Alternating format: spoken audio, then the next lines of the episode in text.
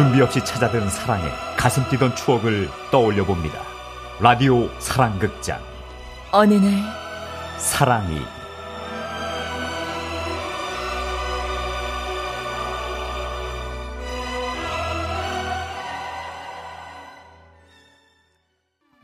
그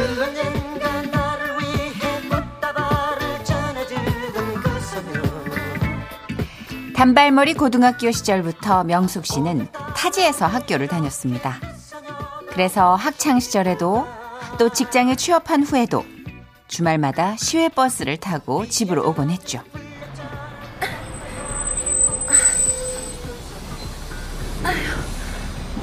가방 무거워. 그런데 그럴 때면 버스 터미널에서 꼭 만나게 되는 남자가 있었습니다.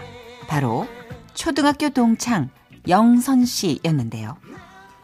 야 너는 왜 자꾸 주말마다 나를 따라 터미널에 오냐? 내가? 너를? 와, 너 왕자병이냐? 펄펄 뛰는 거 보니까 내 말이 맞네. 너 집으로 바로 갈 거지? 같은 동네니까 택시 타자. 돈은 반반씩 내고. 미쳤냐? 내가 너랑 택시 타게? 가방도 무거우면서. 이러네. 어, 야, 내 가방! 택시! 야, 타. 그렇게 붙어 다니니 두 사람에 대한 소문이 안 날래야 안 날 수가 없었죠. 어머, 쟤네 뭐야? 또 같은 택시에서 내리네. 야, 둘이 진짜 사귀는 거 아니야? 야! 우리 안석이거든? 어머, 저 지집에 귀도 박네. 안 사귀면서 택시는 왜 같이 탔대? 참, 야, 좀 수상하지 않냐? 돈 아끼려 그랬다! 왜? 치, 사귀는 거 맞네, 뭐. 아니라고! 아니라니까! 아, 진짜 이놈의 소문들. 야, 그냥 우리 소문대로 사귈래? 미쳤냐? 나도 농담이거든. 얼른 앞장서, 가방 무거워. 말은 그렇게 했지만 사실 그것은 영선 씨의 첫 번째 고백이자 명숙 씨의 첫 번째 거절이었습니다.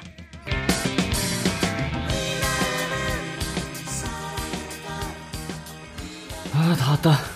가방 여기 놓으면 되지? 응. 나 간다. 잘 지내. 가든 말든.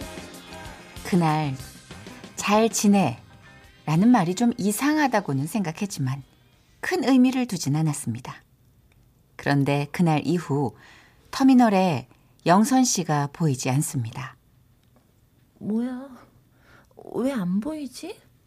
궁금하지만 연락을 해보기엔 왠지 모르게 자존심이 상했던 명숙 씨. 동창들 사이에서는 그저 소문만 무성했죠. 결혼했대. 이민 갔다던데. 그러던 어느 주말 명숙 씨 눈앞에 나타난 남자. 오촌스러운 거 봐라. 영선 씨입니다. 야!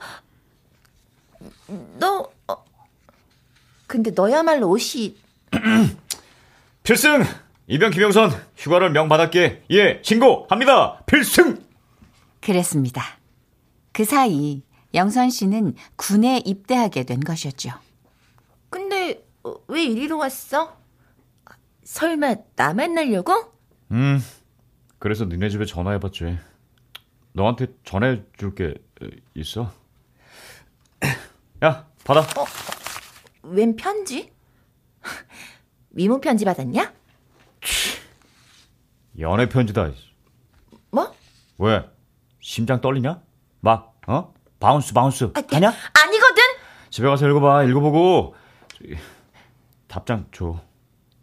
편지에 쓰인 글은 이랬습니다.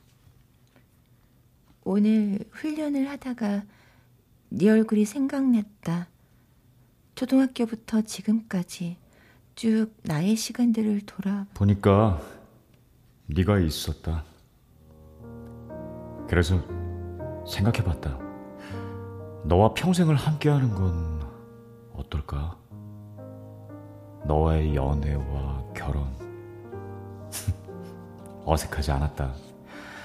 물론 내가 군대라는 특수한 상황 때문에 이런 생각을 하는 것일 수도 있지만 뭐?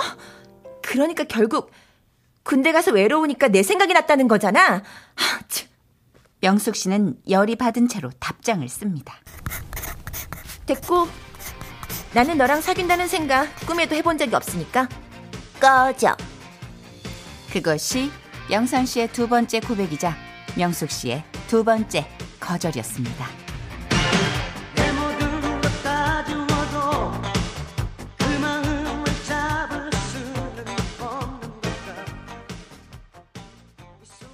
이제 명숙 씨의 나이도 어느덧 26이 되었습니다.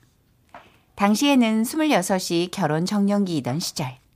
다 큰 딸이 결혼 못할까봐 걱정이었던 부모님은 명숙 씨에게 맞선 압력을 넣었고 명숙 씨는 하는 수 없이 맞선을 나가게 되었죠. 아, 안녕하세요. 처음 뵙겠습니다. 부모님 소개로 나온 문천식이라고 합니다. 주문하셔야죠. 네. 저는 그냥 다방 커피 할게요. 아, 그럼 저도 다방 커피 하겠습니다. 아, 아니다. 쌍화차 할게요. 그거 좋네요. 쌍화차. 아, 저 드시고 싶은 거 드시지. 명숙 씨가 드시고 싶은 게 제가 바로 먹고 싶은 그런 거라고 보시면 되겠지요? 혼자 말해놓고 혼자 웃는 남자. 그래도 그렇게 여자 쪽에 다 맞추려는 남자를 사람들은 매너남이라고 부르기도 하죠. 하지만 명숙 씨는 그런 매너남이 영 불편합니다. 어, 어머, 시간이 벌써 이렇게 됐네. 저, 혹시 저녁은 드셔야죠. 명숙 씨 드시고 싶은 거. 그걸로 드시죠? 아니요. 저는 딱히 땡기는 게 없어서. 마침 저도 안 땡겼습니다. 예. 아, 순간 명숙 씨는 영선 씨가 생각났습니다. 야, 그냥 우리 소문대로 사귈래? 지금까지 쭉 나의 시간들을 돌아보니까 네가 있었다. 당시엔 아니라고 생각했는데 돌아보니 그의 고백들이 아쉽기만 했습니다. 저 딱히 먹고 싶은 거 없으면 우리 이만 헤어질까요? 뭐, 예, 명숙 씨 생각에 그러시다면 오늘은 그렇게 하시죠. 예. 그러면서 남자는 미련 없이 앞서 나갔습니다. 명숙 씨는 그 길로 영선 씨에게 전화를 겁니다. 야, 너 지금 어디야? 터미널 왜? 나도 집에 내려왔거든. 잠깐 나 좀 보자. 과연 이번에는 두 사람의 마음이 통할 수 있을까요? 그대가 돌아서면 두 눈이 마주칠까 명숙 씨가 터미널에 도착했을 때 처음에 명숙 씨는 영선 씨를 알아보지 못했습니다. 야, 너 왜 그렇게 두리번데? 어, 어머, 너였네? 코발트색 멋진 정장을 빼입고 영선 씨가 명숙 씨 앞에 서 있습니다. 갑자기 명숙 씨의 가슴이 뛰기 시작합니다. 너 왜 이렇게 빼입고 내려왔어? 음, 나 오늘 첫 출근했잖아. 회사에서 바로 오는 거야. 우리 누나한테 잘 보이고 싶기도 하고. 야, 근데 너야말로 어디 갔다 왔냐? 정장 입었네? 어, 선 봤어. 근데 어? 선 보다가 네 생각이 났어. 명숙 씨는 에라 모르겠다. 그냥 말해버리자 결심합니다. 터미널에 서서 이러는 거 좀 아닌 거 알지만 어차피 오늘 미루면 말 못할 것 같아서. 나, 너 좋아하는 것 같아.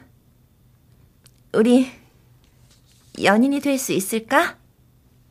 명숙 씨의 고백에 영선 씨의 대답이 돌아옵니다. 아니, 그럴 수 없을 것 같아.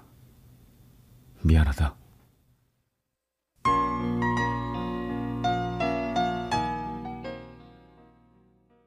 터미널 앞에 명숙 씨가 홀로 서 있습니다.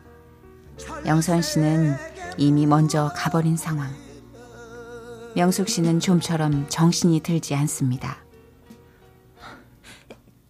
잠깐만. 지금 나 차인 거지? 왜? 내가 좋다고 한 거, 나 좋다고 한 건 자기가 먼저면서, 어, 왜?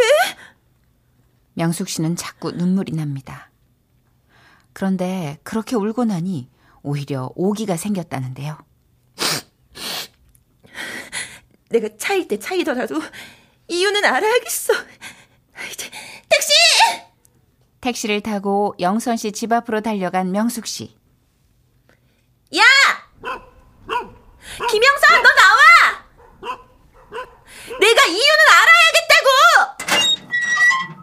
아, 야, 이 밤중에 뭐 하는 거야? 동네 사람 다 깨겠다. 왜? 뭔데? 왜 나는 안 되는데? 아니다. 여기서 이럴 거 아니지. 니네 집에 들어가서, 들어가서 얘기해. 아, 진짜. 야, 어딜 들어가? 아, 왜? 니네 누나한테 인사도 드릴 겸 들어가서 아, 야, 우리 누나 지금 아파. 음, 뭐? 많이 아파. 어쩌면 영원히 이렇게 아픈 채로 살아야 할지도 모른대. 명숙 씨는 보았습니다. 떨리는 영선 씨의 손. 영선 씨는 주먹을 꽉 쥐고 애써 감정을 절제하고 있었습니다. 너도 알지? 우리 부모님이 일찍 돌아가시고 누나가 나 키운 거. 이젠 내가 우리 누나 책임지며 살고 싶어. 영선아. 내 상황이 이런데 내가 네 고백을 어떻게 받냐? 그때서야 명숙 씨는 영선 씨의 마음을 알 것 같았습니다. 너한텐 끝까지 비밀로 하고 싶었는데. 하긴 또 소문이 금세 날지도 모르지. 너 맞선 본 건 이미 소문 다 퍼졌더라. 나 들어갈게. 이대로 그를 놓아주는 것이 맞는 걸까? 명숙 씨는 잠깐 고민했습니다. 그런데 그날 달빛이 너무 고와서였을까요? 명숙 씨가 영선 씨의 손을 덥석 잡습니다. 나도 같이 하자. 뭘? 누나 돌보는 거. 내가 시부모님 모시듯 잘할게. 명수가 거절하지 마. 여기서 거절하면 우린 친구도 아닌 거다. 명수가 그날 맞잡은 두 사람의 손은 결국 결혼으로 이어지고 두 사람은 지금 31년째 한 집에 살고 있습니다. 아이들이 엄마는 아빠의 어디에 반해 결혼했냐고 물으면 명숙 씨는 이렇게 대답합니다. 그날 달빛에 네 아빠가 서 있는데 뭐랄까 그냥 그 옆자리가 내 자리구나 싶던데 초등학교 시절부터 굽이쳐 돌아온 명숙 씨와 영선 씨. 결국 소중한 사람이 가까이 있었다는 걸 이렇게 보여주고 있습니다. 나는